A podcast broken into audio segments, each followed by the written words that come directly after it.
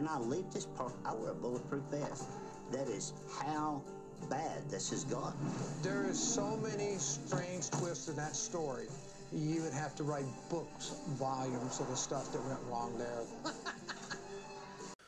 Dan Forget Tiger Crisis podcast. Every week we're going to put out a second, smaller episode that debates sort of a sub point in the in the discussion. I find it interesting uh, that the same people who support having tigers support having guns. Does that make sense? And maybe I can say it from the other side. Maybe it is the same types of people that support having guns support having tigers, but I guess that doesn't that doesn't work all the way across. Um, but first of all, I think that the the people that, that own guns that have tigers are, are very aware of the fact that um, they will eventually be using those guns, possibly on the tigers. And they say throughout the documentary and such and so forth that that there's no way that they would ever shoot their own tigers. Joe Exotic even says, "I will shoot a human being. I'll shoot you before I shoot my cats." Uh, but then we see the first time he's he's like he's like toe to toe with a cat and it's dragging him. Uh, and that's the other thing. Cat behavior, cat like instinct is to pile on. Meaning, uh, I've been in situations where uh, my dog, who's very passive, was like sort of like face to face with a cat, and then that cat wasn't ready to make a move. My dog was not going to make a move, and then four cats came out of the woodwork and just started the fight and then all the cats piled on and sort of attacked my dog which was a wild and, and terrifying thing to watch but that's exactly what was happening to joe exotic when he's about to be like mauled to death by these tigers was one of the tigers decided to pull him across the the uh, the field or whatever, the cage, whatever you want to call the enclosure, and then each of the other tigers is kind of like, "Oh, dude, we should probably all we should all fuck this dude up," and so that was going on throughout that that piece of time, and then Joe, pro gun, pro tiger, shot his gun. Well, we don't know at the time, but uh, next to the tiger, to to get you know to get him out of there, and then he sort of limps off with his uh, with his bride uh, broken and his and his foot a little bit mauled. But there is there's something there's something strange about people that own tigers thinking that it's uh, like a um, like a don't ask don't tell kind of uh, law where it's like that's the big thing with gun people the second amendment people is that they're under the impression that registering your guns having to like declare these weapons is um, is against your right to have them, where that would solve some of the problems. Where, uh, like, if we knew who had tigers, then we would know how to stay safe in those situations. If we knew who had the guns, then we could backtrack on gun crime in a much better way. Uh, the other big thing is the Second Amendment really has nothing to do with what we think it has to do with. The big argument with uh, with with having guns and it being a right and it being a Second Amendment right is the fact that we had just started a country. So the big thing was we wanted to be able to be in a position where we could challenge authority with guns because the government would otherwise have all of the guns. Now, we know that the U.S. military is the most powerful military on the planet, so there's no situation where private guns will ever challenge the military guns. So that's the main little piece, and I don't want to get any further with that because it does. I'm not really saying whether I support having guns or not. I come from New York State, where kind of having guns is just um, harder and uh, and and rarer. Um, but uh, I think something that's super interesting about all of this this tiger crisis stuff and all these animal expert people is that generally speaking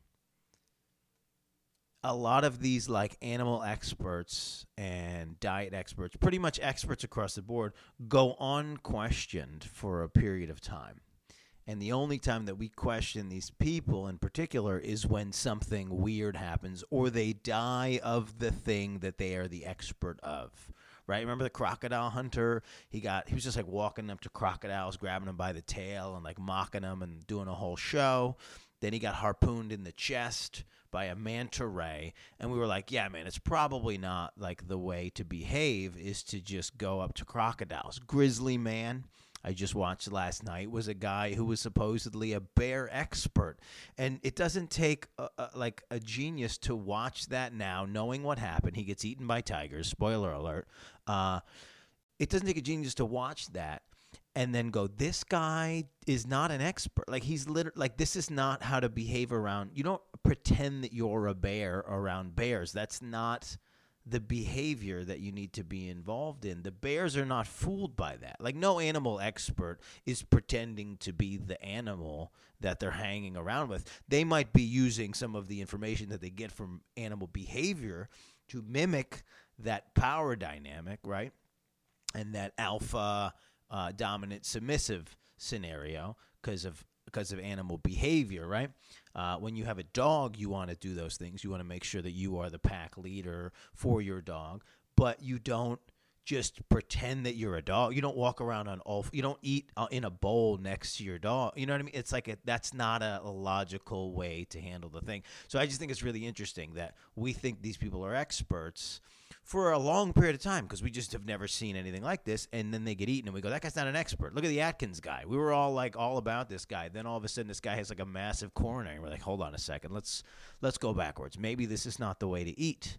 Everybody's just like one accident, one death away from being called completely into question. Like I, I just have this uh, uh, this eventual theory that the dog whisperer is going to get mauled and eaten by a Rottweiler, and we're just going to go look. Uh, obviously you can't just walk up to an 85 pound Rottweiler and poke him in the side and make a tss, tss sound, and that's going to go good, right?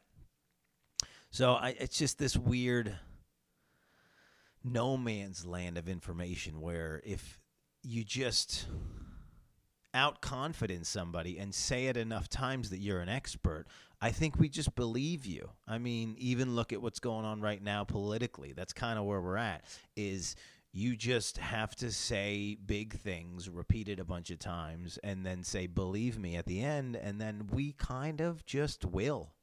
So, you got these characters. You got the Doc Antles, the the, the Joe Exotics, the Carol Baskins, the Mario Tabraues, and they're all just telling us that they are animal experts because they want to have tigers in their backyards.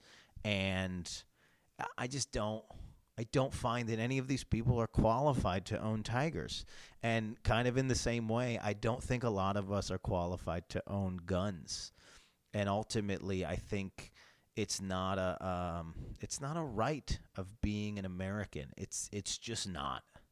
Um, and whether I can give I'm a pro animal guy like even whether I can give a tiger a better life than the San Diego Zoo or the uh, the the re- the reservations uh, animal wildlife reservations in Bangladesh whether I can give it a better life than that or not is not really relevant to the fact that it just doesn't make sense. Uh, that I should have a tiger. It doesn't make sense in the in the world where we're in a society and we want to coexist with other people. And that's sort of what we've all agreed on is that we all want to live places where other human beings can be. And we know pretty much that tigers will eat human beings if given the opportunity. Uh, whether it be defensive or offensive or just out of boredom and hunger. Uh, like there was a guy in uh, in New York City who had that tiger in his apartment, and uh, he just walked it around the neighborhood for a long time. And then uh, years, years, years later, tiger's 500 pounds, and his mom, who he lives with, that's a great. I don't even understand that resume. Living with your mom, having a 500 pound tiger in an apartment in, in the Bronx. His mom was his mom was tutoring children while this tiger was just in the bedroom. So we got to really start looking at the fact that the people that want this this quote unquote right uh, might not be coming from the same logical perspective as the rest of us. And again, that's what makes Tiger King as a documentary. That's what makes it fun. That's what makes it uh, interesting to watch. It makes us feel a little bit better about ourselves, I imagine. Um, and it is weird. It's one. It's we finally reached a level of entertainment where there doesn't actually have to be a hero. We'll just fill in the blanks, and we'll make the the the like the the least destructive person the good guy. and they really did a good job of painting uh, Carol to be a terrible person. Uh, because I think at the beginning of the documentary, you're watching this, you're like, "Oh, Joe is Joe is a maniac." We don't think that this guy has any redeeming qualities, and then we meet everybody else, and all of a sudden we're like, you know what? He's not that bad. You know, he's all right. We should we could vote for him for governor of a state that we don't care about. Um, but it is. It's an interesting thing. Uh, but it is. This, there is one common thread, and I just want you guys to just to uh, to process this information. Every person who's pro tiger is also pro gun. So whether you're pro gun or anti gun, however you lean, just take that information in for a second and uh, and see what the commonalities are between you and maybe a tiger person. That's all I'm saying.